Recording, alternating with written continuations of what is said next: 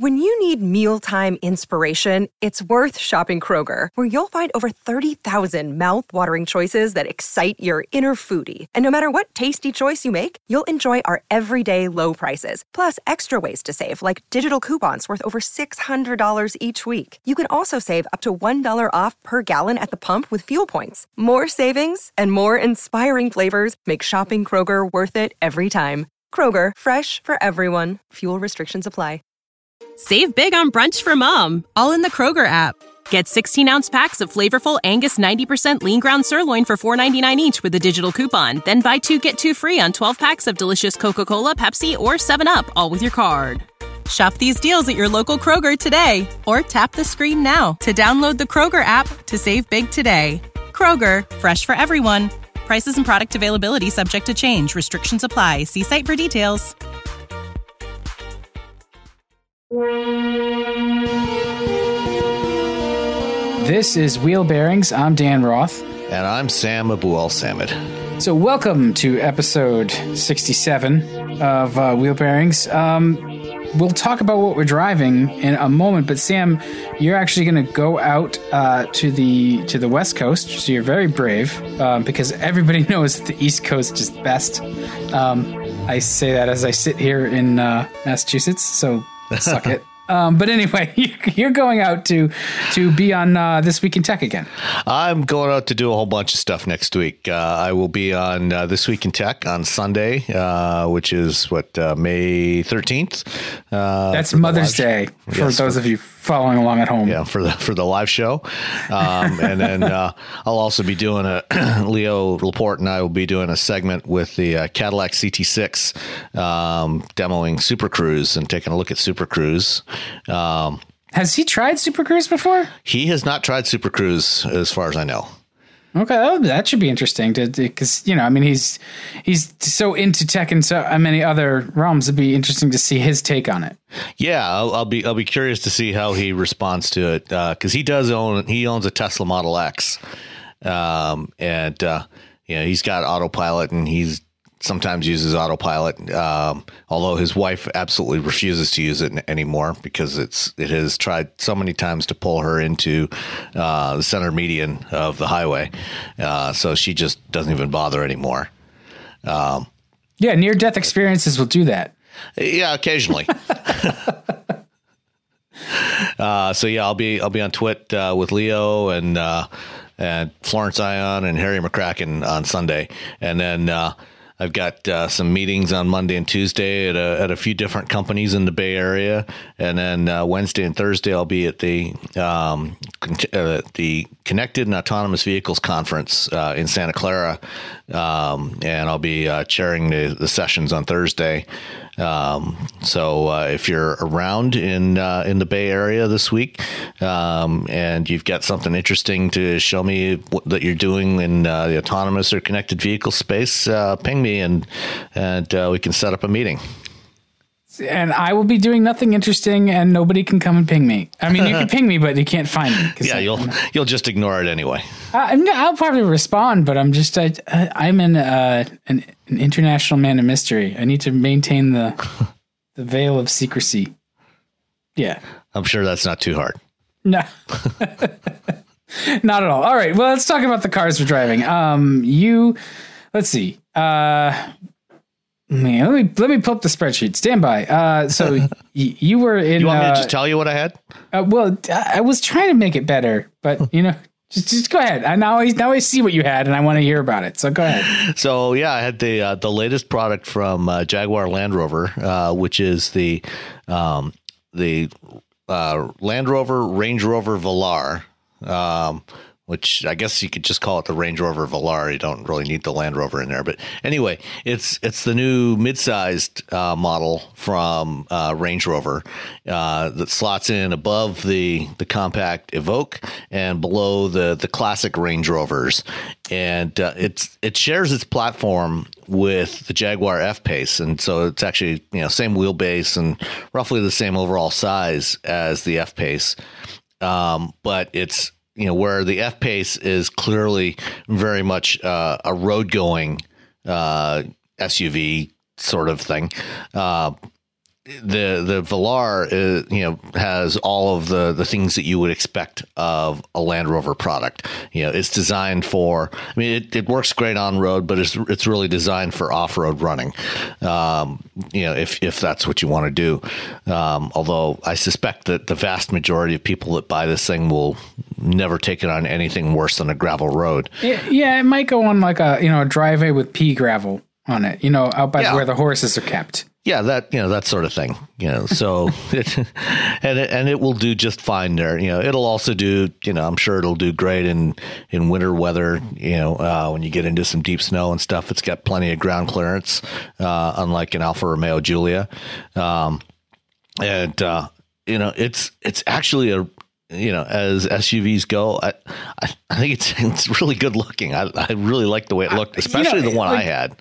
It's it's hard at this point for Range Rover to make a bad looking vehicle. Their design language is just so uh so refined. You know, it's it's very clean. It doesn't need a lot of ornamentation.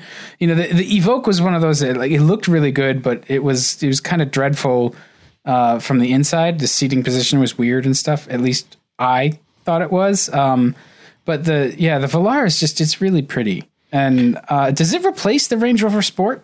No, so you still have the Range Rover Sport, uh, you know, which is a little bit bigger, uh, certainly taller, you know, taller profile. Uh, you know, the Sport is kind of the the cut down short wheelbase version of the classic Range Rover. So you got the the big classic Range Rover, uh, the Range Rover Sport, which is which is kind of a short wheelbase, higher performance version of that, um, and then uh, the Evoque is at the entry level as the compact, and in the middle you have the Velar, um, which is you know clearly you know lower profile. You know, it doesn't have the tall roof look of you know the classic Range Rovers. Um, it's sleeker, you know, and it's it's the the proportions are very similar to the F Pace, which is good. Nothing nothing wrong with that. No, that- but it's, right. but it's an it's an even you know it's a cleaner, sleeker design. Uh, you know, so you, you got the combination of those those proportions of the F pace, you know, the sportier proportions, um, with the, the the Range Rover the Range Rover design language, very smooth, slick. Um, the one I drove was uh, this uh, really dark red color, and then everything else was blacked out, um, and it looks really sharp I was in that say combination. That, sounds really, really good looking. So, what did it have for for a powertrain? Because it has the Ingenium engines, right? The four cylinder and the the sixes. Uh, yeah, so you have the the uh, the V6, uh, the supercharged V6 is the one option, and then um, you can also get the two liter uh, turbo diesel. Uh, but the one I had had the two liter uh, gas. Uh, uh, direct injected turbo four cylinder with 247 horsepower. I'm trying to remember if I've had a Jaguar vehicle with that engine in it. Maybe I have. I I can't. Anyway, Yeah. Uh, how is it? it, it's it's a good engine. I mean, it's it's it's a it's strong. You know, it, it feels like it's you know got 250 horsepower, um, and you know it's it's more than adequate for this one. You know, it's certainly not um, you know as strong. You know, the the when I drove an F Pace, uh, I had the F Pace R. Um, which has the the three liter supercharged V6, you know, which has 380 horsepower. It certainly didn't feel as strong as that, but it, it it had plenty of performance, you know. So there was I had no complaints there. Um, you know, the interior of the uh, of the Velar just looks gorgeous. I mean, it's a beautiful design. Um, you know, the seats are comfy. There's plenty of room, uh, even in the back seat. Um, the the the the only complaint really I had about the cabin of the Velar was the the infotainment system. So it's got a, a two screen setup, um, you know, two touch screens. Uh, you know, so it's a very clean design. You know, it's got the the pop up rotary shift knob, just like all the other JLR vehicles have these days. Um, and you've got rotary controls for the uh, for the the volume, the audio volume, and for the uh, climate controls. But then you've got these two touch screens to give you access to all the other various controls. The upper one that's in the dash, um, actually, you know, it when it's uh, when the car is off, it it drops back in and it lays flush with the the surrounding instrument panel. But then when you start the engine, it tilts up a little bit. But the problem I found is uh, when you're wearing polarized sunglasses, the the displays that they're using on that upper screen Oh. at any angle that anywhere in the range, you can actually go into the settings and you can adjust the angle you want that upper screen to come up to, so you can have it lay back flatter or or sit up more more vertically. At any of those angles, I was getting distortion looking at that upper screen, uh, which is where it displays the navigation info. So the bottom screen, that's a little bit lower down in the center stack, um, is where you get various controls. So you can dive into um, the controls, you know, to turn on things like the massaging seats and uh, the you know the terrain management system. You know, if you want to, uh, you know, set it to uh, change the traction control for driving in deep sand or snow or um, mud, you know, and all kinds of different stuff. And so that that's where all of that stuff is buried is in that lower screen, but the upper screen is where you see the navigation and the audio controls. And I was, you know, was, I was getting a distorted view no matter what angle I set it at. Um, so that's that's not good. Um, but other than that, it all it all looks really pretty. I mean, it's it's really nicely executed, and as long as you're not wearing polarized sunglasses, it's fine. Uh, aside from you know being touchscreens in a car, which are inherently a bad thing, no matter who does them or you know what kind of displays you use. But that's a whole other issue. Um, one thing that uh, from a functional standpoint the probably the, the one complaint i had was with the uh, the driver assist stuff. Yeah and this is something i always try out in every vehicle i have to see how it behaves. The adaptive cruise control was fine uh, but the the lane keeping system was really rough. You know if you started to drift towards the towards the edge of the lane uh, y- there would be a, a you know very distinct rumbling in the steering wheel but then it you know it also kind of tr- kind of try to jerk the car you know back towards the center. What it wasn't very well calibrated and it didn't it didn't it never really tried to hold the center of the lane um so you know it was really more annoying than helpful um but aside from that you know it's it was a really nice vehicle to drive Uh, yeah, I mean, I can't. I remember gawking at the interior of one uh, down in sort of the at, at an event um, where there there was one hanging out in the in the garage, and uh, it looks pretty cushy in there, uh, like it should. Um, what's it cost wise? What's it going for? Uh, the one I had was the the mid range SE model. So there's, uh, or actually the, it was the SE R Dynamic model um, with the, the the two liter gas engine, um, and it came out to about seventy five thousand dollars. I mean, that's a It's- lot of money, but it's- it's not. Well, as range, uh, yes, it's a lot of money, but as Range Rovers go, it's actually pretty reasonable. I mean, it's a lot less than you know a classic. You know, classic Range Rover, you know, can easily you know run you well over a hundred grand. Right, but it's also like smaller and it's on a different different Yeah. platform, and you know, so you are trading something away. Oh, absolutely. And you know, compared to the F Pace, um, you know, the the suspension tuning, you know, is a little bit softer. You know, you can feel that you know the suspension's been set up. Um, you know, to provide more more wheel articulation capability. So if you're going to go off roading, uh, you know, if you want a vehicle, if you want a, a British SUV, you know, with some performance that's in this size class, you know, if you're only ever going to drive it on the road and you want something that feels more with better uh, driving dynamics on the road, go for the Jaguar. If you want something that's going to be able to actually handle going off road and you know pulling you know going over logs and whatever else you might find on an off road course, then go with the the Velar. Um, you know, and it you can definitely feel the difference in the driving dynamics between the two. The the Jag is definitely set up more stiffly. This one, you know, you can feel there's there's more cushiness in the ride quality. Um, you know, there's a little bit more compliance. Um, you know, when you when you turn into a corner, uh, it doesn't feel as stiff. It's not you know, it, it's not that it feels mushy or anything, but you know, it, it definitely feels more compliant, uh, like it's been designed to absorb, uh, you know, the basically Michigan roads for one thing. Right. Uh, so it, it it does well from that respect.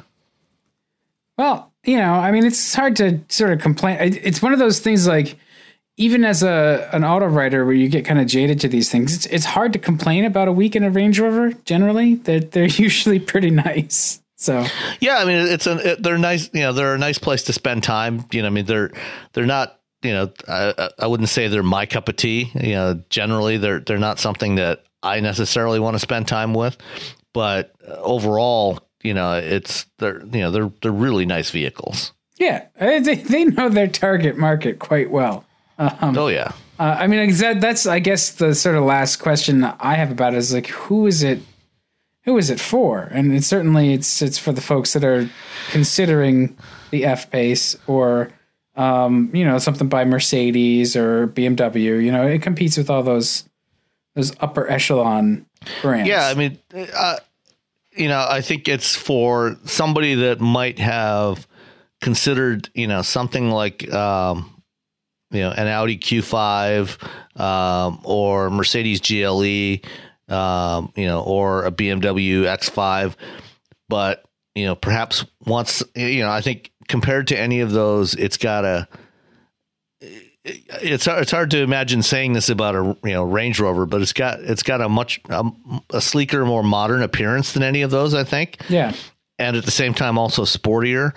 Um, but I think it you know it's uh, I would you know although I didn't take it off road, um, you know I would guess that it's a lot more off road capable than any of those. And I think you know if you wanted something you know, in that size and performance class, you know, that's that gives you, you know, that gives you a true luxury feeling compared to any of the, um, you know, any of the Germans. You know, I think it it definitely um, it gives you that, you know, while providing off road, real off road capability. You know, I think really, you know, perhaps the most, maybe maybe the you know the the best um, alternative to this might actually be a Jeep Grand Cherokee, a high end Jeep Grand Cherokee. Hmm. Um, I, you know, because the, the Jeep the Jeep is also going to you know it's probably going to match the off road capability of this thing. Um, you know, it's it's probably not going to feel quite as it's not going to feel quite as premium as this thing, but it's it's probably the the best alternative to it. Yeah, I, and I'm certain that one of the sales, you know, one of the one of the selling points of it is that it's not a BMW or a Mercedes or even a Grand Cherokee. You know, it, it is it's a it's it's a Range Rover, and um, they have really brilliantly. You know, now that you mentioned how it, surprising it seems to be saying the styling is sleeker and modern and, and all those those very nice things you just said about it. Um, it, it is a little crazy to think about that because for for decades Range Rovers were these boxy things. You know, the first two generations of them looked like they were chopped with an axe out of like, you know, yeah, um, a, a plant, you know, just a, a, block of wood or something. Um, and and now they they really have turned into this this lifestyle high high prestige brand that is is uh, sleek. You know, they've they've reinvented themselves, and, and Jaguar has to a degree as well. They they've really changed it up. They don't have any retro really in the uh, in, in the the Range Rover lineup anyway. I, there's not anything retro that I can sort of put my finger on. So that, like that that right there is kind of a masterstroke, and it happened kind of quietly. It sort of snuck up on us. Yeah, you know, I mean, this is kind of it, it. really started during the the latter part of the Ford era. You know, in the in the late the late 2000s, you know, probably around 2007 or 8, I think, you know, kind of the last generation of Range Rovers and Jaguars that were launched um, when, when they were still owned by Ford. Um, and then, you know, since they were, since being acquired by Tata, you know, they've, they've really carried that forward and, and really extended that that theme, you know, for both brands, you know, so they each brand has its own distinct look, um, you know, and you know, clearly, you know, they're they're doing a lot of hardware sharing under the skin. Um, you know, particularly for for this one. This I think this is really the only one where they they actually share a platform uh, between the two brands. Um, you know, all you know the other Range Rovers are you know you distinctly Range Rovers. There, you know, there's nothing from a platform perspective that's shared with Jaguar. Um, you know, and the rest of the Jaguar cars don't really share anything with with the the Land Rover or Range Rover models. I thought the um yeah that's true, but the en- engine powertrains are shared. There's that, but the the F Pace and the XE and the F Type are all they all share Yeah. a bunch of stuff. Uh, yeah, okay, yeah. The, so that yeah, they they do you know they do share you know a lot of stuff um, like but, you know, suspension and this is design and stuff, not necessarily. yeah. So th- this is this is the only this is the only one from the, the Land Rover side of the house that really shares much with any of those. Um, you know, the Evoque is a front wheel drive model. So uh, I guess it, I guess the Evoque probably shares some some platform with the uh, the new E or um, the E Pace, the the smaller uh, Oh crossover yeah, from right. Jaguar. Now I'm gonna have to go to the Yeah. the Wikipedia and but but still, you know, that each one has its own distinct look and style. You know, and you know, you look you look at anything from the Range Rover lineup, you know, and you you you can instantly know, yeah, that's a Range Rover. You know, so even even though this is a much you know lower profile, sleeker vehicle than the classic Range Rover, it's still you know there's still enough commonality. There's enough design DNA there to tell you that yeah, this is part of the same the same family. yeah. And you know, one one of the things that you know this this is the first one, the first Range Rover that I'm that I can recall that has uh, retracting door handles. Um, you know, so when when the when the car's locked, you know, the, the door handles Oh, that's right. flush. I remember that from when I looked over one. I, I so that is are we gonna see that as a more common feature? You think? Probably, I'm not sure how to feel about that. yeah. I mean. It, Certainly, you know, it, it it does you know, contribute to that sleeker look. You know, have you know not having the door handles sticking out. You know, it's they sit flush. You know, with the rest of the, the surrounding body work. Um, but of course, you know that's one more thing to go wrong. Um, you know, during the time I had it, you know they they worked fine.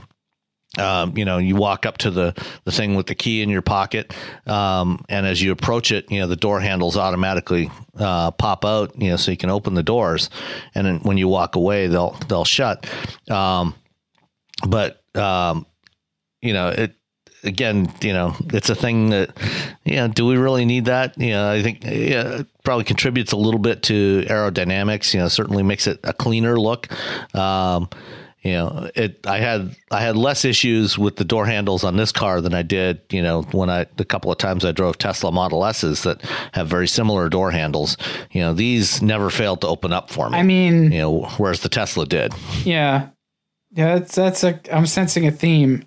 Um, I, i'm sure it makes a marginal improvement in aero as well. Like, okay, fine. It, I, I think neat. you know in this case, I think they did it more for the aesthetic Yeah, absolutely. for the aerodynamics. absolutely. Yeah, I'm just trying to make a case for it. yeah, All right. Well, so I had a couple of things because it's been a little bit uh, a little bit of time. So the, f- the first the first car I had uh, or I can talk about was the the Genesis G80. I don't have a ton to say about it. Uh, we've talked about it before. Uh, other than like that, that is a hell of a car. Um, it's just it's it's a big luxury sedan that drives really well, even when you shut the uh, the traction and stability control stuff off. It's got a naturally uh, good handling riding chassis, which the the first generation of Genesis kind of was a little bit more hairy, uh, and so they did a lot of work, just chassis development work on the the G80, and and it paid off. It's a great driving car. Um, you know, if you're considering like what the first couple of generations of Lexus LS were, I really feel like that's what the Genesis is at this point.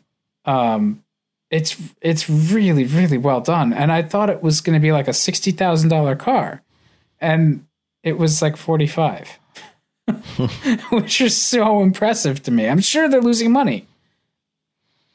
Uh, I wouldn't be so sure of that. Ah, okay, I mean I, I'm impressed if they're not losing money uh, to establish the brand by selling this car for forty five thousand dollars. Because you know, inside and out, the the styling. First of all, uh, the the Genesis styling is is done by you know guys who styled the the usual luxury suspects for for a couple of decades. So it's not it's not like they uh, suck at it. They're they're, they're really good at styling great looking cars, and like all of Hyundai and Kia's stuff looks looks fantastic.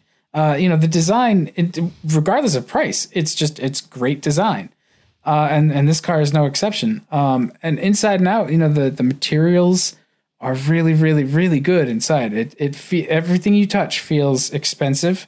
Uh, even the the switch gear and stuff has is like this. Um, it's like I, I want to say it's flocked.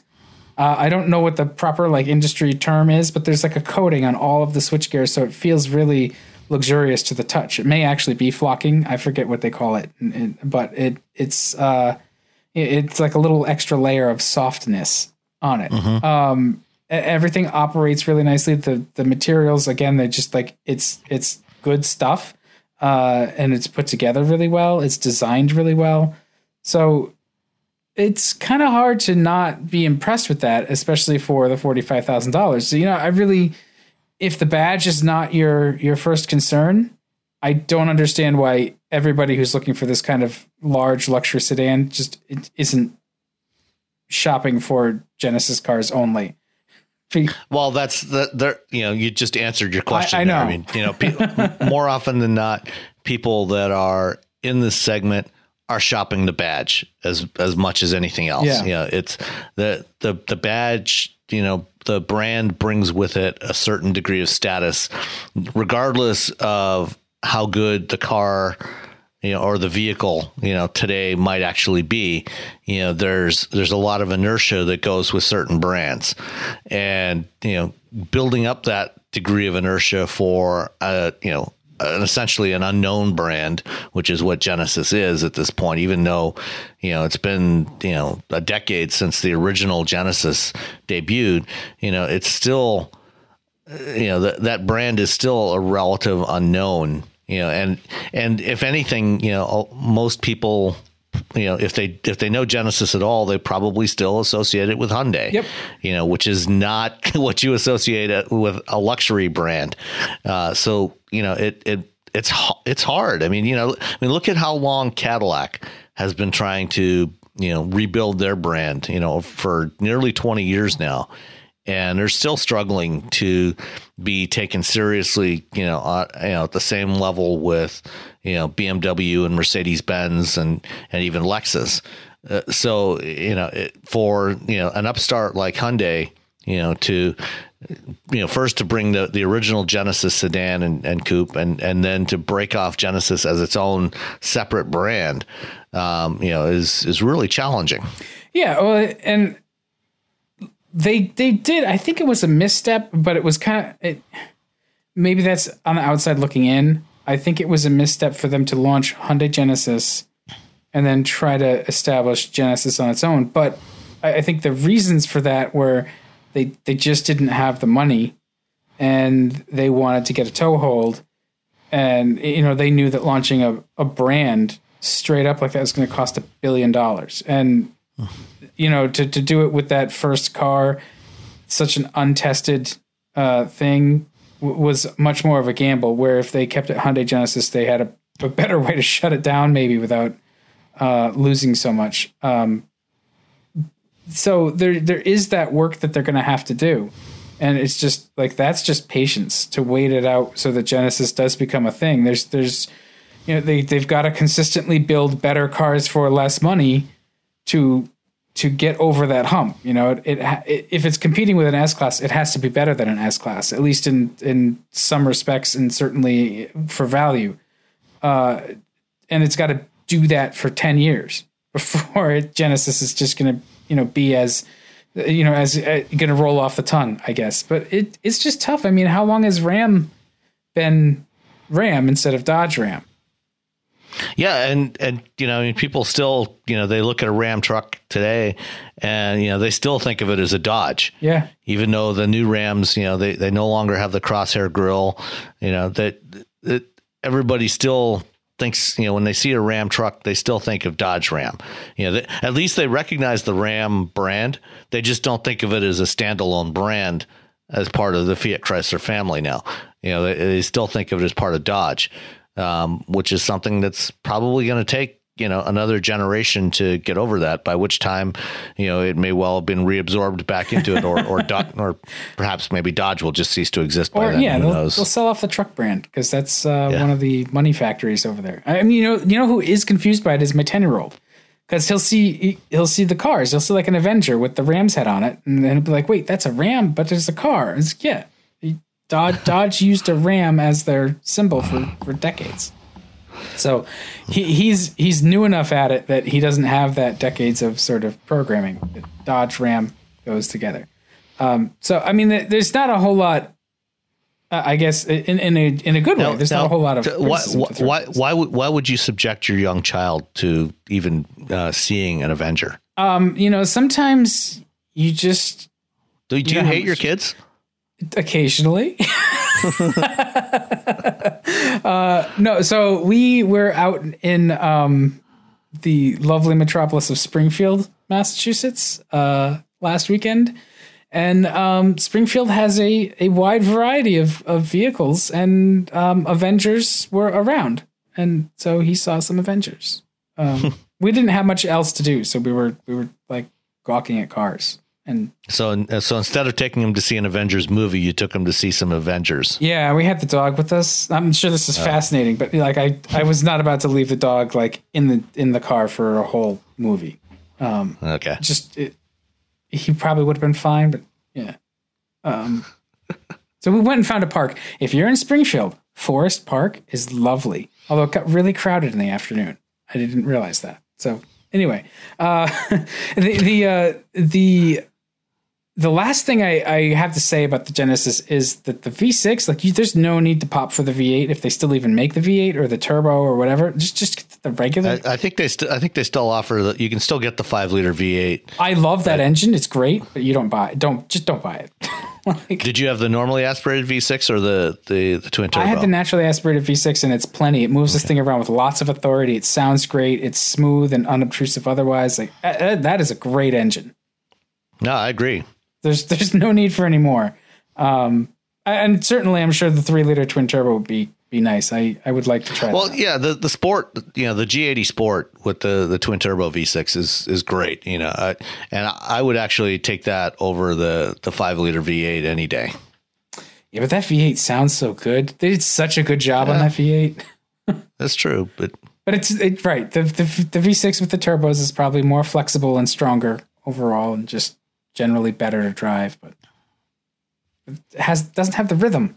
The rhythm. It's about yeah, the rhythm. That's that's true. um, but it's got it's got torque. Lots of torque. That's true. That's true. Um, speaking of something with with impressive torque, uh, the other thing I'm driving, which I still have, is the the Chrysler Pacifica hybrid. And so we were talking about it a little bit last night, and uh, I think it's a worthwhile discussion. Um, you know, it's it, it's a hybrid minivan. It's so they win because nobody else has one, and I, I think it's it's like a, a market that's ripe for a hybrid, and it's a plug-in hybrid. So it'll go for I think I got like 26 miles out of the battery before it kicked into um, just straight up hybrid mode, which I, I, thought was pretty good for a vehicle that large and running on the highway.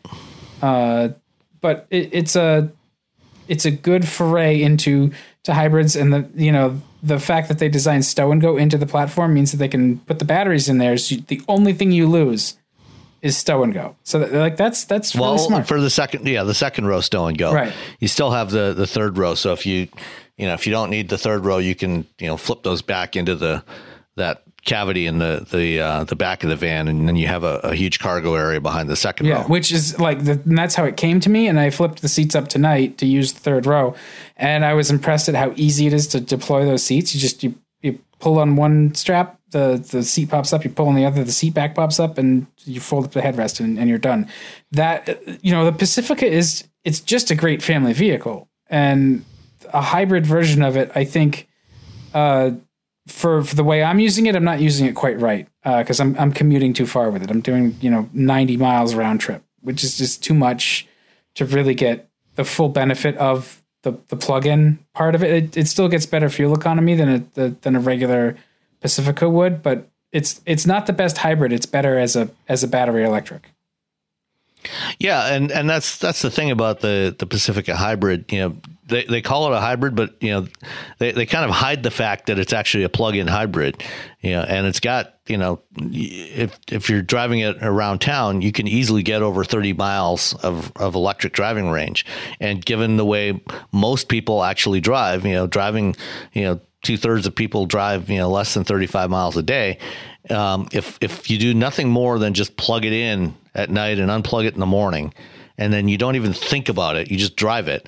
You know, you can do almost all your driving without ever using any gas, which is amazing for a vehicle like that because minivans, you know, typically are not that fuel efficient. No, You know, um, and this the- this thing is is pretty amazing. The- right. I mean, um, minivans are not that many, but uh, you know, you're. I would be That's pleased to get low twenties out of a regular, just plain minivan. Lo- low twenties would be good, because they're big and they're heavy and they all have pretty powerful V6 engines and all kinds of stuff in them.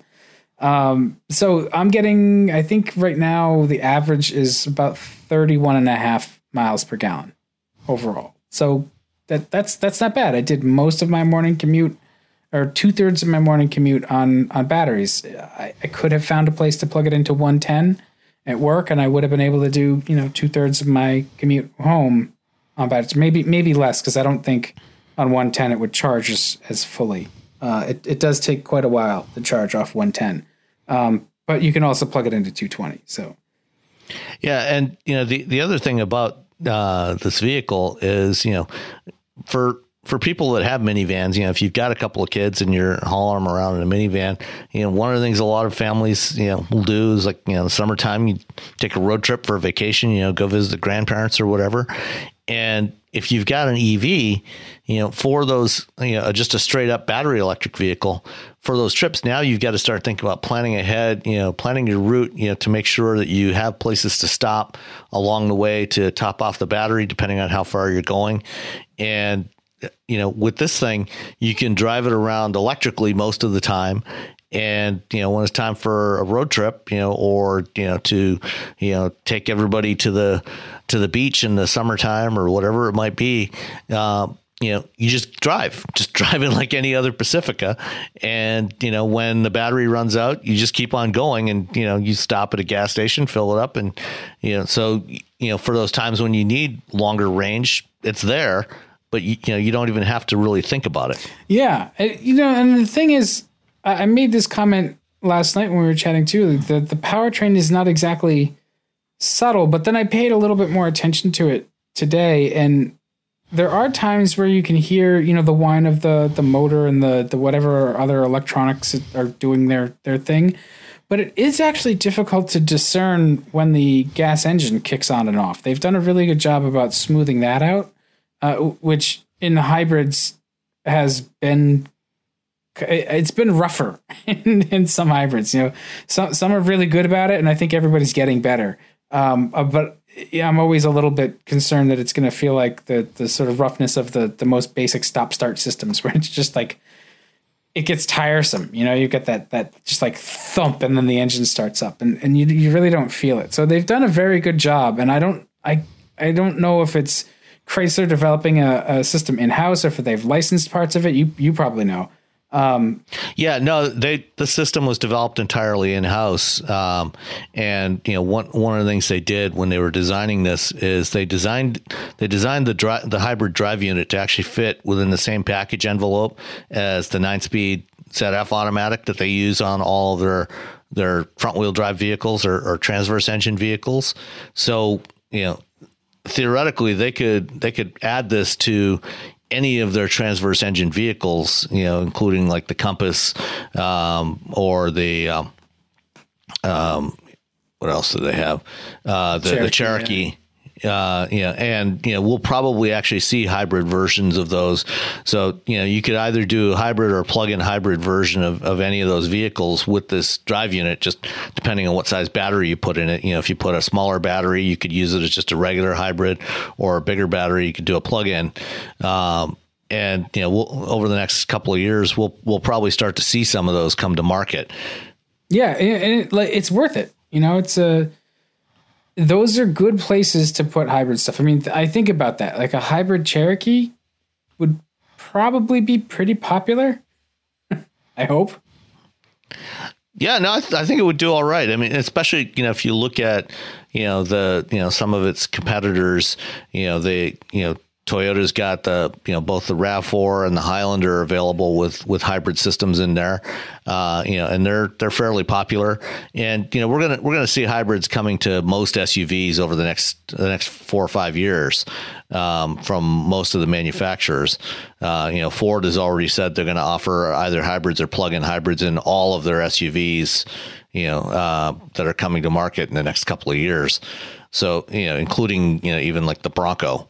So you know, I I think you know it would it would behoove Chrysler to do the same thing. Yeah, well, and, and that's uh, you know I think that that's coming regardless of what we we think about it. Um, the I so as as a family van, I I've now had time to sort of appreciate the the Pacifica and like it has KeySense, which I like, but I also don't like because I only have the KeySense fob. So I'm I'm locked out of being able to turn the phone and the radio up as far as I might want sometimes. So it can be difficult to hear a phone call on the hands free. But oh, is that is that uh, um, like the like right? Ford's, it's like MyKey. Uh, system. There? Yeah. Okay, so so you can program each key, each individual key uh, for certain things. You know, like so if you you know if you're going to let your teenage kid drive the vehicle, you can program it to to geofence or or to send you an alert. You know, if they go outside of a particular I, area. Yeah, or, I don't know if it'll do that, but what it what it definitely does is um, it limits top speed to I think the default is to 85 miles an hour, and the the radio and phone volume are limited, and um, it mutes the audio if the seatbelts are not buckled and you you're driving. Um, so it has some of those like safety uh, aspects to it. So it, and it's a good idea. I'm just frustrated because I, I don't have control over it. I entered the wrong pin. I'm, I'm surprised they programmed it that way and, gave you gave you that stuff. Yeah, I, am a little surprised too. Usually they don't have that stuff turned on by default in the press. But you cars. know, if there's any group of drivers who may benefit from having the nannies on, I I, I didn't say that wasn't right. true. I just um, so that, like that's a little. Fr- it's a good good thing that I just wish I could override because I'm a control freak. Um, the uh, the adaptive cruise is is really good. It's good in stop and go. It'll stop itself and then start again, which you know we we talk about often. Um, but they've they've done the work to make it worthwhile instead of like giving up in a line of traffic. Um, the I've got the limited, so it's it's nicely trimmed in inside. Um, it has the the screen. You know, it's really well thought out for like if you've got little people. It's designed to accommodate them and like keep them entertained. It has friggin' it has two screens on the back of the front seats, and they have games. Uh-huh. like my my kids yeah. are playing. I think checkers on it tonight. Yeah, they've, they've they've actually got games that are built in, you know, so you don't have to download yeah. or stream anything or or install anything. They're actually built right into the system, which yeah, is pretty cool. Like they were so charmed by that, and and like you know, yes, scoff at it. I guess when you hear it, like, what I need a car with video games built in. But let me tell you, it's delightful. And um, yeah, it's uh, the, the I guess my biggest complaint, and this is sort of across Chrysler now. A, a, few different Chrysler vehicles I've had have had the latest generation of Uconnect, and I don't like what they've done with it. Um, why? Why? I mean, what what is it you don't like? Because yeah, I I actually kind of like the the interface they have. So the interface itself is okay, but what they've done is they've they've buried a bunch of important features at least three three presses in. Like if you have Uconnect in the latest version of Uconnect, uh, try to find nav. It's you, you, gotta you gotta press the button for. for there, there, there, there's a nav button. Like there's a there's a row of icons on the bottom of the the home screen. It didn't have that. across the bottom there. Yeah, really? may, maybe I'll look again, but it do you have do you have the oh no it, it has it has the row of icons but nav isn't in there. No you can drag it out and put it in there but it's not it it's not oh, in there. okay so some somebody else must have messed around with the settings because the the default usually has the if it's if the car has nav it's usually got that as a default, okay. you know, in that row of that that home row and across the bottom. So the what was in there, and, and so that I guess that's another point though. Like what was in there seemed eminently useful. It had the seat heater controls and you know radio, but not media and something like there were things there that felt like, like yeah, okay, I want those to be there, so I can just tap them and and turn these things on. But um, the I replaced one of them with media because radio doesn't get you. You can't switch if you're in the radio, you can't switch to you know USB or Bluetooth or whatever. You, that's like a separate category, wh- which seems weird. Isn't there a source No. button right on the uh, on the steering? Wheel? Oh, maybe wheel? on the steering wheel there is. Right on the back, there's the, yeah, I, I, got to remember which one there is. So okay, uh, I think it's on, on the on the back of the left hand spoke. Uh, if you tap middle, that button, yeah. it'll it'll tog- it'll toggle through the uh, through sources. uh, through through all the different sources. Okay. So um, that's easier than trying to find it in the screen. And uh, I, I guess that again, like that's just my my biggest gripe is that stuff that was normally there just got buried. And I, I I'm assuming that it it's it, it's the default to not have those icons down there because none of the Chrysler vehicles I've driven with this latest Uconnect system have had those icons down there. I would have had to like manually put them there. And while that's great that you can do that, you know, Either that or some somebody else Yeah. in uh, in your region has just been messing. Yeah, well, that's true. I mean, all the cars do come with all of the like the the most. I mean, if they tur- if they turned on all the nanny settings, Yeah. you know, then then there's a good chance that somebody's messing. It could with you. be. It could be. I mean, it, I, it's always amusing to see what radio presets they come with, and like I, I think that they they pick like the polar opposite of what they know that I consume in terms of media program into the car and just leave it there. So anyway, um, you know, so that like that's kind of a tiny gripe, but also it is again like a, an ongoing point. Like the systems are not they're not as intuitive as they add features. You know, earlier Uconnect systems. No, that that that that is true in general. You know, I think you know when you know the with the the shift towards tou- touchscreen systems. You know, because you've got we've got so many features in modern cars that you know part of the driving force for touchscreens is you know so, so you get rid of you know the the overwhelming number of buttons and, and switches Right. because if you did have physical controls for all this stuff it would it would be just it would Right. be So crazy. instead of an overwhelming number of buttons, though, we get an overwhelming number of pages and icons. you know? So maybe maybe the solution is to just have less stuff in our Correct. cars. But then you can't sell it for profit. Uh, yeah, there. I guess there is that. Damn it. um, all right. Uh, so well. uh, speaking of selling cars and stuff for, for profit, let's let's move on to our topics. I've complained enough about minivans. um, it's a good van. You could you should buy it. Um, you know what? Like let, let's just let's just dive right in. So there's So so BMW Group has this uh, relatively profitable I- I brand think- uh, that's part of the group. all. I think BMW is all of their brands are relatively profitable. This one in particular. well, I, I yeah, I, I suspect so. Um, you know, Rolls Rolls Royce. You know, for for those who don't know, is actually owned by BMW. Has been since what nineteen or since 2000, 1999 uh, 2000. yeah, something like that. It's been been quite a while. Yeah. Yeah. So uh, Rolls Royce has a new model that they introduced uh, today. Uh, you know, they, they did the global launch um, this morning uh, in, in uh, North American time, and um, it's uh, it's an SUV. It's the first ever Rolls Royce SUV, um, and it's it looks like a Rolls, and it's huge. I, yeah, it's the name is the worst part because it's like is it it's the Cullinan or Cullinan or whatever, but like right away I see the name and I think of like the water filtration people, um, and then like Mulligan and it's just I I don't know them and Bentley. Yeah, it's it's it's actually uh, named for something that's a little more uh, close to home for for Rolls Royce, you know, which is the uh, the largest ever uh, gem quality uh, rough cut diamond, that, you know, that was found in like 1905.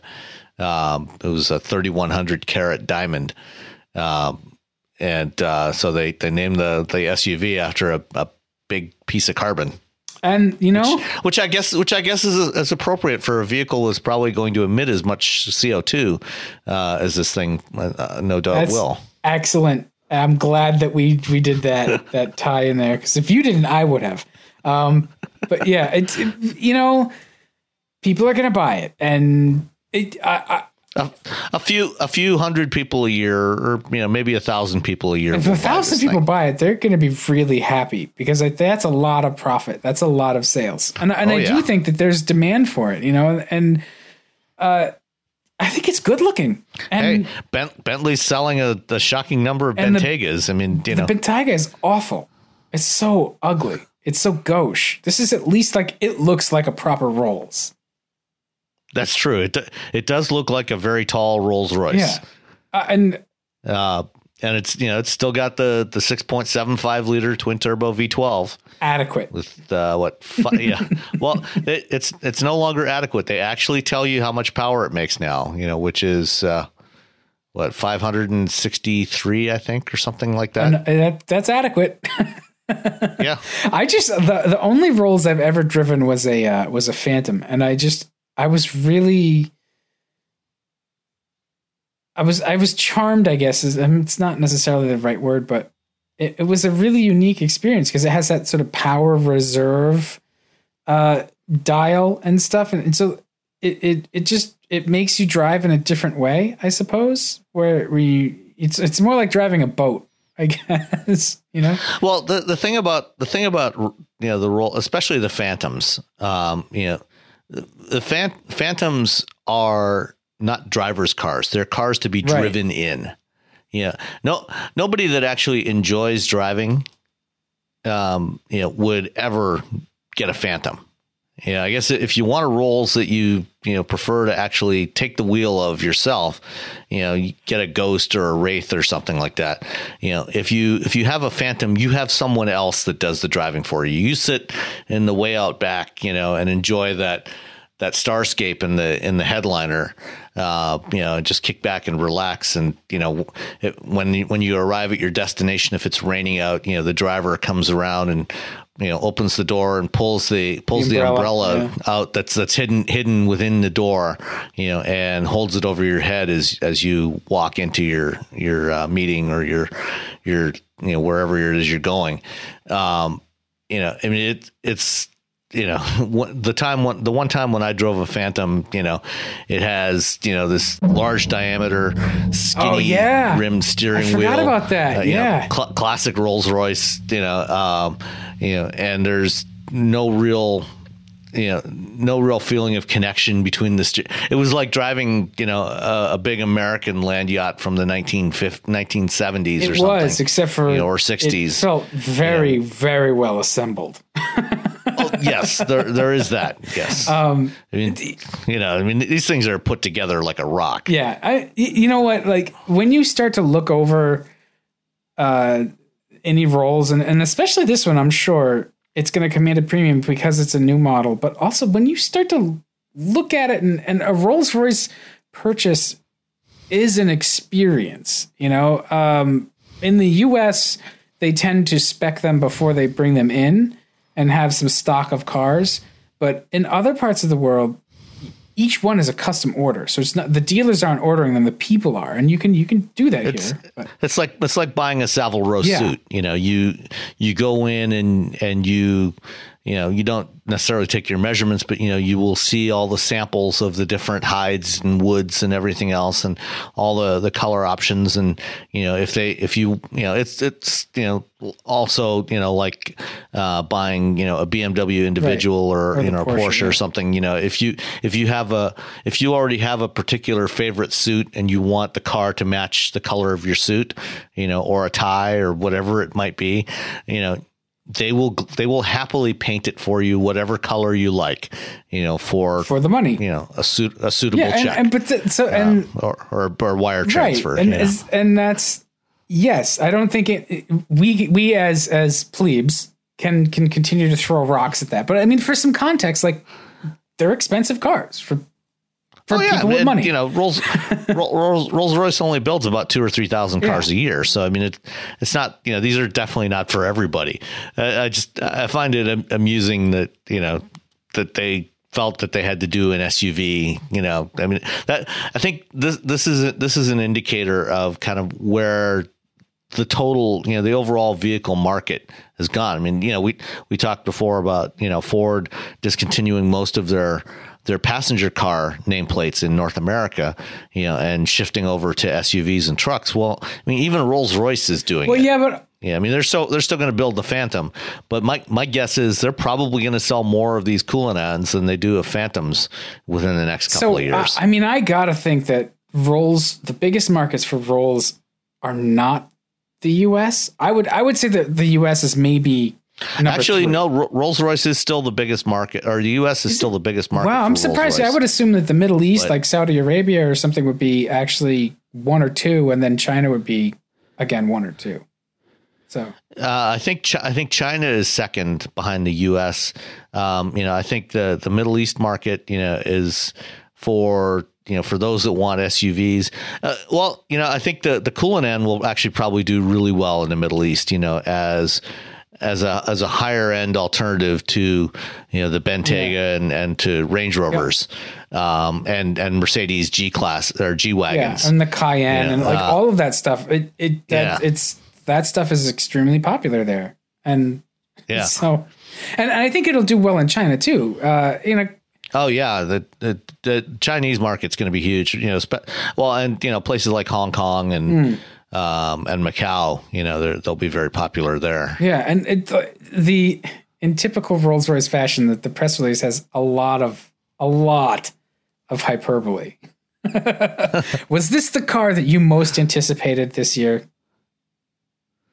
Um, no, right. not at all. I could give a crap whether it comes or goes. uh, so I would say it's the most anticipated Rolls Royce of 2018, but they are saying that it is the most anticipated car of 2018 and quite possibly the most anticipated Rolls Royce of all time, which we have no way of proving because they don't make a time machine and you can't go back and, and ask. So they can just make a statement like that. Um, the other thing that stood out was the, the they call it the first three box car in the SUV sector, which I mean, we just saw that Mercedes thing that everybody got all offended by. It was a three box thing. But that's just a concept. Oh, I, I see. This is a this is a production okay. vehicle.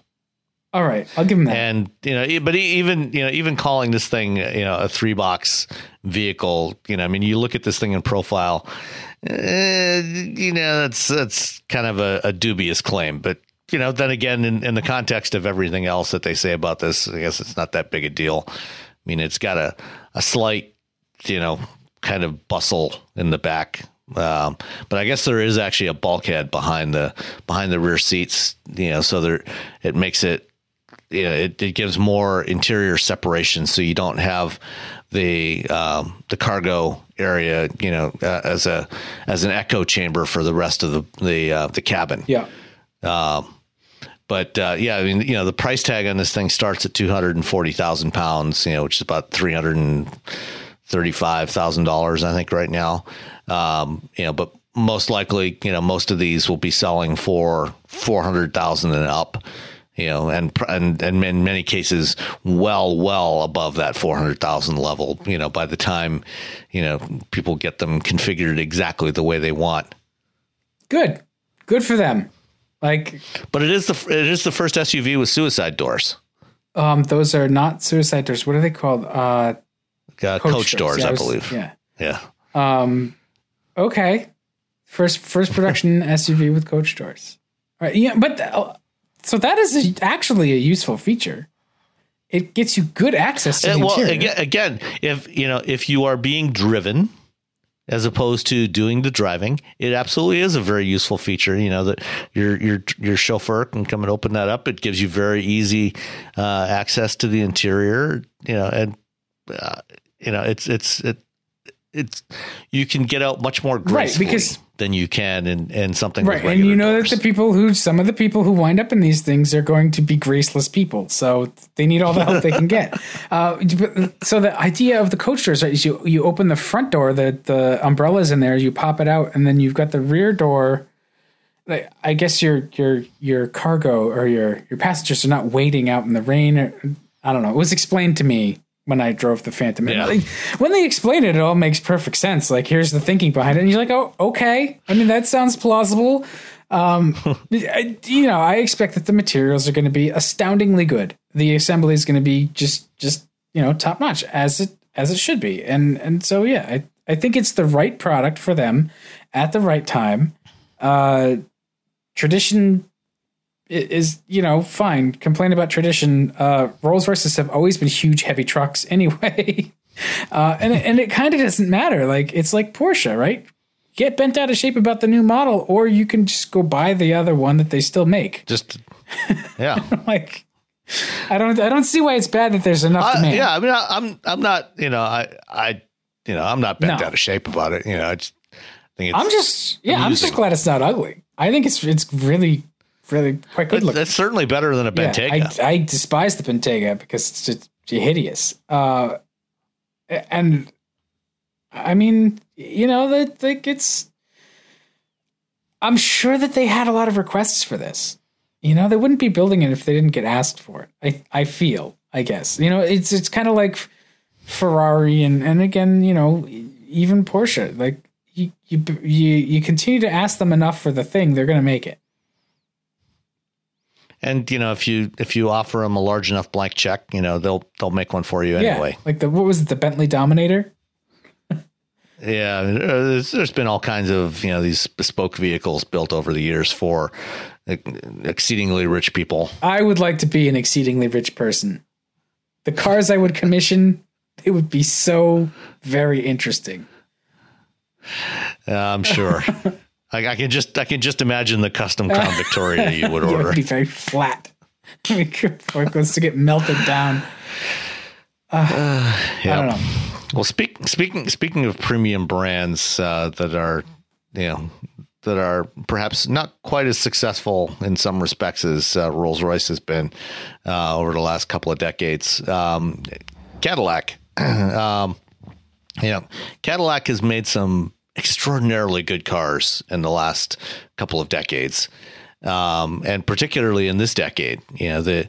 Um, and you know one of my one of my personal favorites is the ATS, and it's going away. Well, Uh, I mean, you know, there's been rumors about this for a while, but uh, it's unfortunately going to bite the dust at the end of the 2018 model. well, run. I think you, but you said it. You know, Cadillac has made some extraordinarily great cars, and that I think that's but but nobody wants cars. That's part of the problem is they've made cars and they're just now catching up with the you know the the XT5 and I, they're going to have the XT4. Yeah. You know they're they're getting there, but they kind of missed. Yeah, uh, you know the, the the timing was just the timing was off. You know they came out with great cars just as everybody was turning away from cars, um, and I guess what what's going to happen is the the ATS and uh, there's going to be a replacement for the, the a single replacement for both the ATS and the CTS coming in 2019. Um, and so they're they're ending production of the ATS this summer, um, and then the they'll be retooling the plant, uh, and then next year they will launch uh, what I believe is going to be the CT5. That's that's the what the rumor I've heard is the CT5 will be the the new uh, mid-sized sedan that'll kind of take over both the CTS and ATS uh, space, which is which is unfortunate. Like I said, you know, the, especially the ATS V, but even even the uh, the the four cylinder, the two liter four cylinder turbo uh, base ATS, you know, is a great car. Um, you know, and you know they they they did some fantastic stuff with that. You know, really fun to drive. Um, and I, you know, for for me personally, I, you know, I find it to be just the right size. You know, I mean, if you're if you like, you know, a car, you know, a smaller sedan, you know, like the size of a three series, um, you know, or a Mercedes C class, you know, I think the ATS is is great. You know, it looks fantastic and it drives really well. Yeah, it, it's all that stuff is still available though. You just you have to get a Camaro. That's true. Yeah, um, for for now at least it's available. But yeah, the Camaro is on the same platform. Um, you know, but you know, at least the CTS or the or the ATS, you know, when you sit in that one, you can actually see. That's out of true. it. I, I I think the And and visibility, you know, there there are advantages to having exterior visibility. There are for sure, and I mean the, the ATS is is quite a bit more understated than the, the Camaro, which it looks really good, but it it's possibly more of a statement than everybody wants to make. Um, the the other kind of issue I had with the ATS was like, was it really as premium as it needed to be? You know, I, I heard a lot of complaints about the the quality of the interior materials and and uh, sort of just how how more how how far removed up the food chain it felt from you know other GM brands. Maybe it wasn't quite as as good as a C class in that respect or a three series. Um, I don't know. I mean, you know, the, the three series, you know, it's not. Yeah, that three great. series can feel cheap Yeah. inside too. Yeah, I mean, especially the the lower end three series. Um, you know, I, I, I think it was probably I think it was you know as good as the uh, the German competitors, but and like I said, certainly the driving experience was great. Yeah, well, again, it's like you just Camaro. Yeah, I, I you know Cadillac. Cadillac is, is still got kind of a, a, a little ways to go. Uh, they they keep shooting themselves in the foot too. Like, why why would you not stick with CTS? They they've spent now fifteen years trying to establish CTS as a as a name. Uh, why would you walk away from that and roll out CT5, which looks like CTS anyway? Like, what the hell, guys? Pick one nameplate and stick with it. we yeah. we've had the three you know, series for how many generations of three series since since the E28? Maybe, maybe now that Johan has left the building, um, maybe they'll you know, reverse course and do that. I mean, anyway. I think this is it's it's also part of what they've the the problem that and it's not just Cadillac, but most of the domestic brands have continued to do this with when it comes to small cars. Uh, you know, you've had the Corolla since what 1960 something. In that time, there's been, you know, you had what like Well, at Ford, at Ford, let's see, we've gone through the Pinto, the Escort. Escort, the Focus. Uh, seems like there was something something else in there too. yeah, that, I mean that's not too bad, right? yeah. GM did the they did the the I, I guess you could say the Chev- well the Vega right Well, we, yeah, we had GM. You had the Vega. You had the Cavalier, um, the Cobalt. Uh, now the Cruze. Uh, there was also the the Shep, the Nova, you know, Right, which was it's the uh, which was a Corolla. um, you know, yeah, I mean, you know, that's that's still too many. You know, the I think the the problem there is you know most of the older those the older variants of those cars were not right that so great. they get tainted. And they didn't have a particularly yeah they, they were tainted brands. And and so you know the they decided okay we need you know now we've got something that's much better. So we've got to come up you know we've got to give it a new name you know to disassociate it from the the bad right stuff that we but I think that's wrong. I think that that's like you've established a name for better or for worse the name sticks. So then you you you can everybody knows your car. So then you can say yes we've made it better. Like come back. Yeah. it, it's just like name recognition is so hard to build. It just and and so that's like eh, okay fine. Get rid of the ats because nobody could make sense of ats cts Well, you know, and the, the other the other problem too is, um, you know, with these alphanumeric names, they don't have any real meaning. I mean, you know, uh, you look at, especially if you, for example, you look at Acura. You know, you got the ILX, the TLX, the RLX. What what do those mean? Or Lincoln, you know, is definitely they were the worst offender of this. You know, everything started with MK. You had you know MKC, MKZ, MKT, MKX. Um, you know, they're they've finally abandoned that and they're going back to to regular names again uh, for all their models going forward. Um, but you know, it I think part part of the reason why you know manufacturer at least in the premium segments went to alphanumeric names is um, you know especially as they were trying to compete in China, trying to Ah, come up with true, yeah. names. Um, you know that would translate well, you know, or competing in global markets, coming up with names that uh, wouldn't offend anybody That- no that's that's actually really that's, hard that's happened. Yeah. You know, I mean, you, you come, you know, uh, you know, like Buick, for example, with the LaCrosse. Yeah, so that's like an Um, apocryphal story. Is that actually? Well, you're from Canada. Is that actually a slang term in Canada? Uh, apparently, it is in Quebec. I didn't grow up in Quebec, so I, I couldn't I couldn't say. Uh, but they, they ended up using a different name Ah, for the car in, in Canada. yeah. Um, uh, but you know, I mean, there there have been there have been other cases. Honda, names. Honda Fit in Sweden. yeah. Uh, yeah. Anyway, that's why they call it the Jazz there. yep. Um, and and yeah, So- it, that that's actually it's it's amusing, but it's it is difficult. So I, I guess I get the point to a certain degree about the the names, um, but or the alphanumerics. But there's got to be a solution for that. You could just name it something else in that market, you know?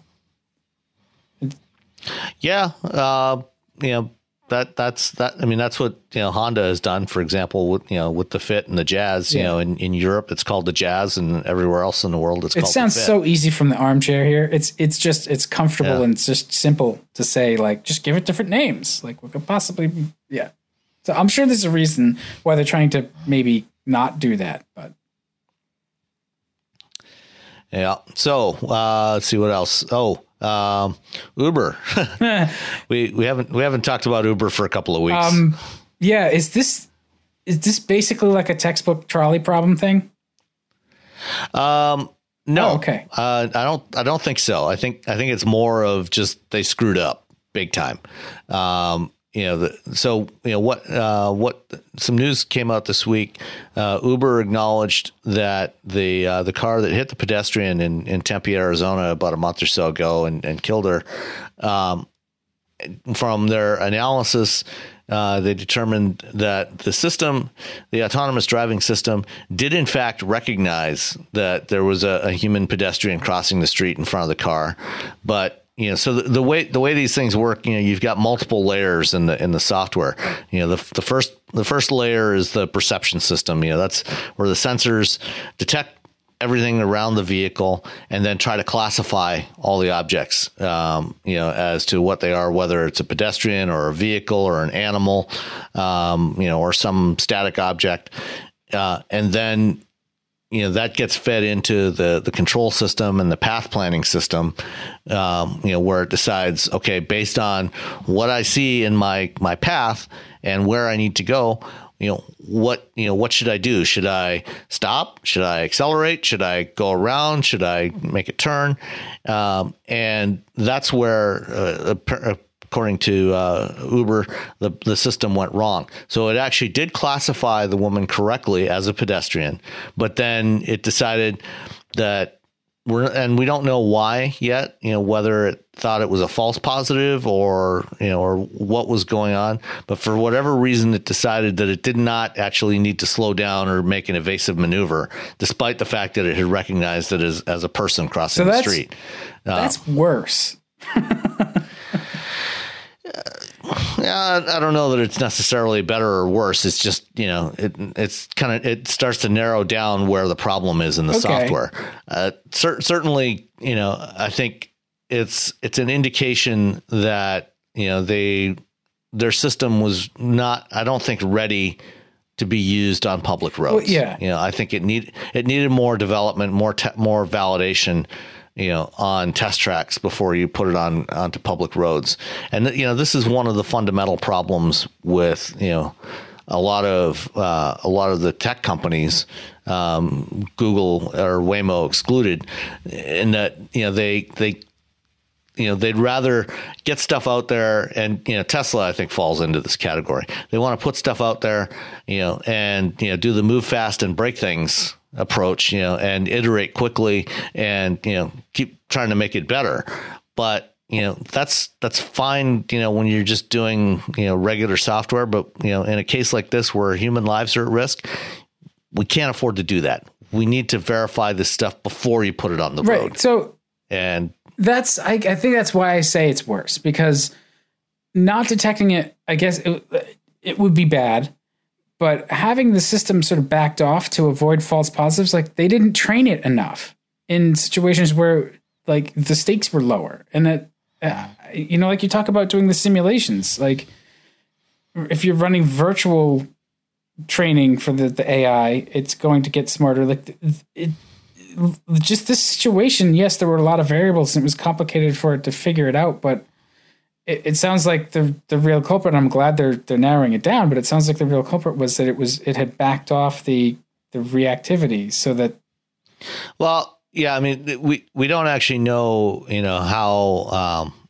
how Uber's software was structured in this case because you know there's different approaches. You know what what a lot of companies uh, that are doing this stuff are doing is they're they're using the machine learning uh, approach for the perception system and and the object classification. Um, but when it comes to the actual uh, control, the vehicle control and the path planning part of it, um, they're going back to and and again, this does not apply to everybody, you know, because most companies are not saying exactly what they're doing.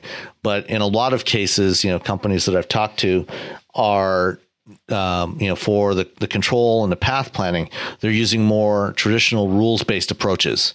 Um, or, or using a hybrid of the two, using a combination of machine learning and uh, deterministic rules based approaches. So, you know, when, you know, that in the rules based approach, you know, you would, if you've detected that there's an object in your path, then you're going to do this. You know, it's, it's not relying on an AI or, you know, a neural network to make that decision. It's taking it's a different kind of software architecture, and we don't know what Uber was doing. So, you know, it's possible that you know they were using a machine learning approach, uh, but it's possible that it was a more traditional. Uh, cl- a classic type of software approach, and they just screwed it up. You know, so it may have been that it wasn't trained properly if it was an AI approach, or it may have been you know just that a human messed it up. Um, you know, in a in a more traditional fashion. Yeah, Either way, I was say, either way, either way, it's bad. I guess. Either way, you need to you need to validate it more and, and really make sure this the system is working reliably. Uh, but you know, they, they and clearly they didn't do so that. Are they going to do that now? Like, where do they go from here? um, you know, there there's a, another story uh, this evening or came out um, yesterday. Uh, Uber's uh, new CEO Dara Khosrowshahi uh, said yesterday that they're going to resume testing of their cars in a few months. So they're they're still not doing any testing, any public road testing with their systems. So I think right now what they're doing is they're going through and and reevaluating their their whole development process and you know and and looking at what they've done and you know to make to try to make sure that you know this doesn't happen again and i you know hopefully you know they're they're doing a thorough job of it and and hopefully you know they will when they do get back to testing that you know they will have um you know put some some different uh, processes and procedures in place to so this doesn't happen again. But you know, I'm sure that this won't be the last fatal accident that we have with autonomous vehicles. Uh, you know, that's you know that's something that's never going to go away. I mean, you know, one of and you know, in, in many in many cases, you know, many of the accidents involving these vehicles may not even be the fault of these vehicles. Like there, you know, there was another, uh, there was a Waymo vehicle that was involved in, a, in an accident last week um, in Arizona that uh, you know, it was in no way the fault of the autonomous system because, in fact, it was a human driver that was approaching from the opposite direction and ran a red light and then, you know, swerved to avoid a, a vehicle that was crossing an intersection you know, correctly against a green light. He the the other driver had run a red light, swerved, and lost control, and it jumped a median and ran into the side of one of Uber's vans, uh, autonomous vans that was uh, was driving um, down down the street in the opposite direction. And you know, those those are the kinds of things that are going to happen, and you know, there's not much that you can do about it. Yeah, and. It, I don't. I don't know. I mean, I, I guess that it's going to get better and maybe the more of this stuff that that happens because it's so novel now we're hearing about every crash we're hearing about every friggin tesla that crashes still for crying out loud like after a while um those will those things will i guess become more I, maybe less frequent and more mundane at the same time i guess if that makes sense um, where it's just like, yeah, that's kind of, you know, trains crash. That sometimes gets reported breathlessly, but other times it's just like it doesn't, you know? Yeah, I think I think you know the thing that we've got to watch out for going forward is you know kind of the frequency of these incidents. Yeah. You know, based on you know how how often does it happen versus how many miles we actually drive, um, or or that these vehicles are driving. You know, and right now, um, it still seems, at least with certain companies, it still seems to be happening at a higher rate than with human drivers. And you know, we'll see. We'll see if that gets better. Yeah, I just hope that they make the machines better instead of making the drivers worse. I think they're they're doing a good job at the latter. Yeah, well, we'll we'll see. I mean, you know, cer- certainly, I think you know a lot of the the uh, more advanced driver assist systems that we're seeing today, the level two systems, um, probably are making human drivers worse. Awesome. Boy, we have a great future to look forward to. Uh, what else is on our list? Uh, let's see. Um, Waymo participated in the uh, the big keynote at the Google I/O conference in uh, in Mountain View this week, and uh, their CTO uh, showed off a, a little clip uh, showing how the, the progress they're making in, in being able to drive in snow. Uh, they started doing some testing in, in Michigan this this past winter, and um, they're using their machine learning algorithms to be able to filter out the snowflakes, um, you know, that the sensors are detecting. Oh, I heard them yeah. talking about this. It- it- it's- this isn't the first time they've at least mentioned it. It- Yeah, I mean, what you know, one one of the issues with you know with a lot of these sensors, especially the lidar sensors, is when there's snow or rain, uh, you know, the the laser pulses will actually reflect off of the raindrops or snowflakes, and so what you get. You know the the image you get back is you know it thinks that there's an object there, and so you end up getting this very noisy signal. Um, and so what they're what they're doing is they're you know through their um, the sensor fusion, you know, combining the images from the views from all the different types of sensors, and this is why it's key to have multiple different kinds of sensors that have different capabilities. They're using that, you know, with their machine learning algorithms to say, okay, that dot that I just picked up there with the lidar, that's actually a raindrop or a snowflake. And so I'm going to ignore that and, you know, look for the other objects that are, you know, within the field of view. And, you know, they, they showed something that looked, looked pretty impressive, you know, you know, how, how effective it actually is in the real world remains to be seen and how consistent it can do that.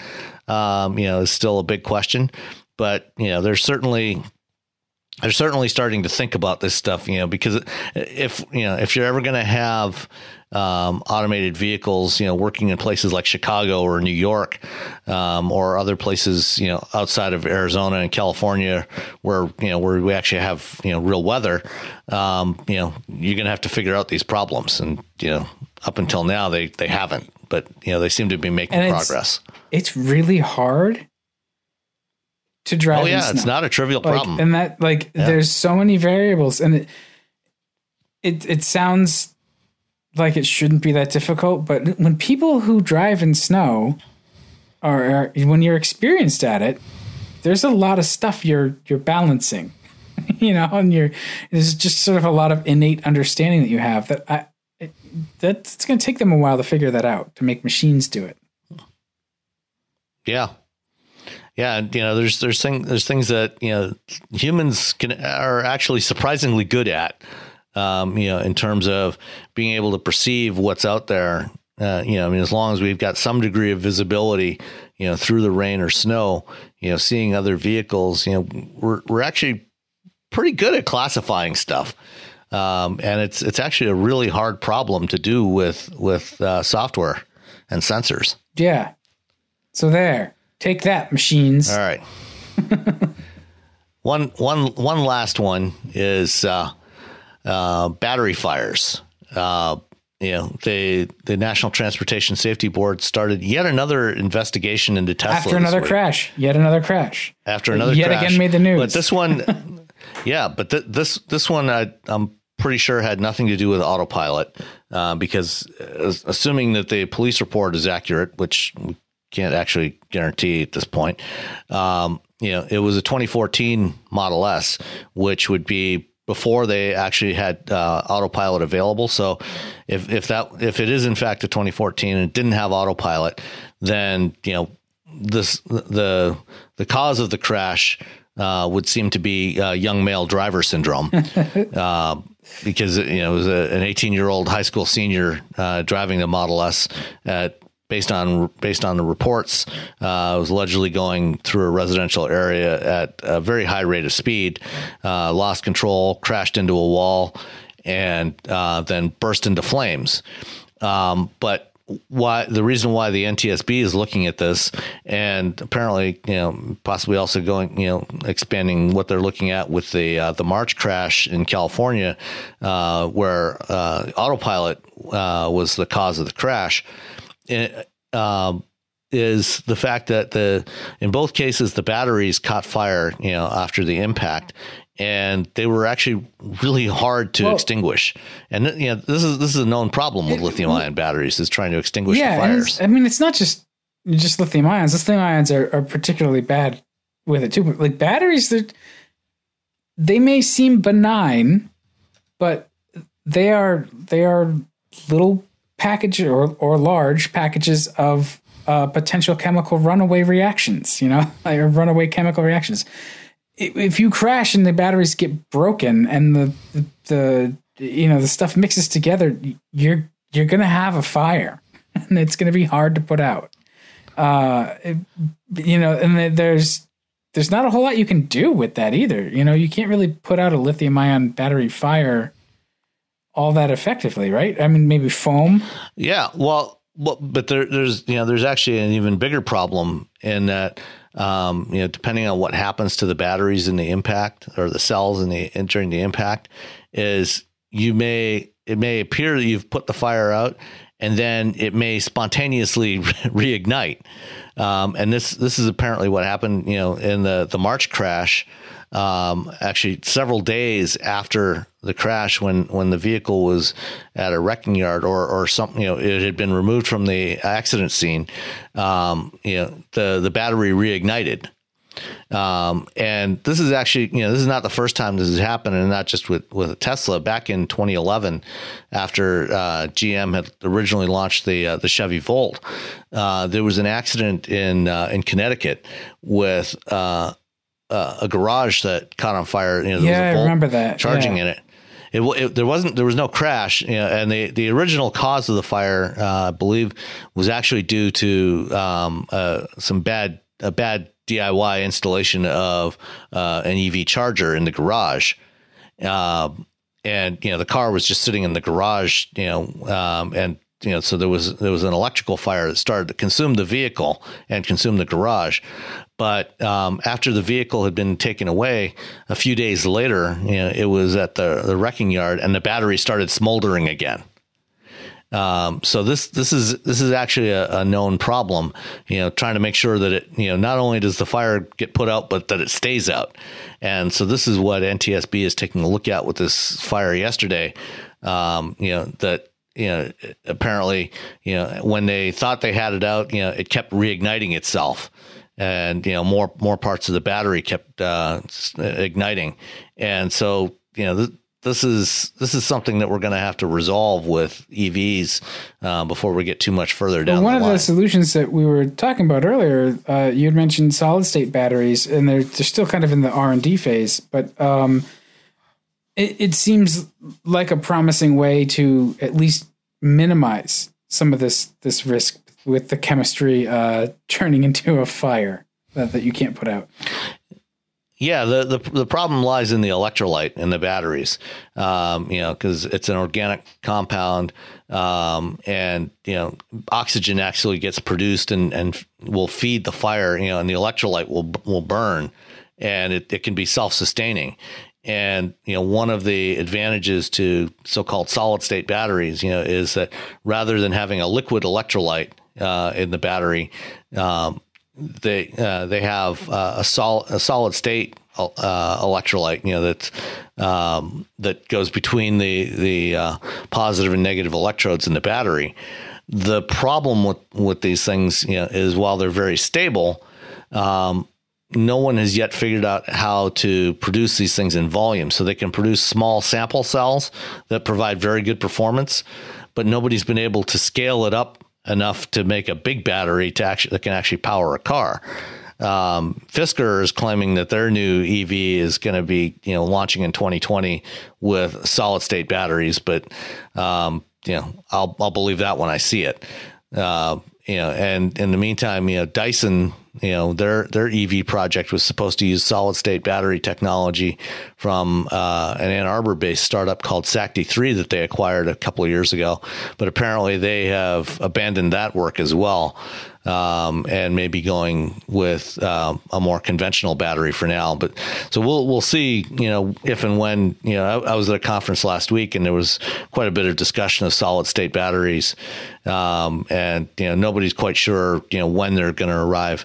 There's been reports that uh, Toyota is going to launch solid state batteries around 2022 and some new EVs, uh, but there are others who think that you know it's still at least a good 10 years off before we have any mass produced solid state batteries. Yeah, well, just the whole idea is still confusing to me. Like, so you've got to store the electrons in, in silicon. Like, essentially like that's that's what it says to me even though it's not that's not really what it is like that's what i think like you're, you're storing electrons in silicon as the electrolyte and and it, it's that's not exactly it but it, that seems really difficult to solve yeah it's, it's yeah, it's it, it, it is a challenging problem. You know, the most of the solid state electrolytes are not as conductive as the liquid or polymer electrolytes that we use today, and so that you know that makes it more challenging to get higher power batteries uh, that way.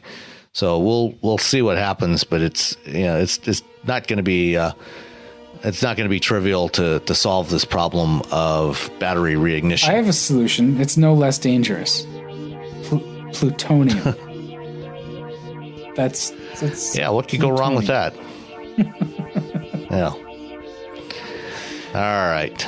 I think yeah, that's enough. I think we've we've done a good podcast. Um, we didn't publicize yeah. this episode, so we don't have any questions, do we? We don't have any feedback or anything. Uh, not that I'm aware of, and you know we've already been going an hour and a half, so I think that's enough for this week. All right. Well, thanks for uh, listening. We will catch everybody next week. Feel free to drop us a line, and uh, we'll catch you again next time. See ya.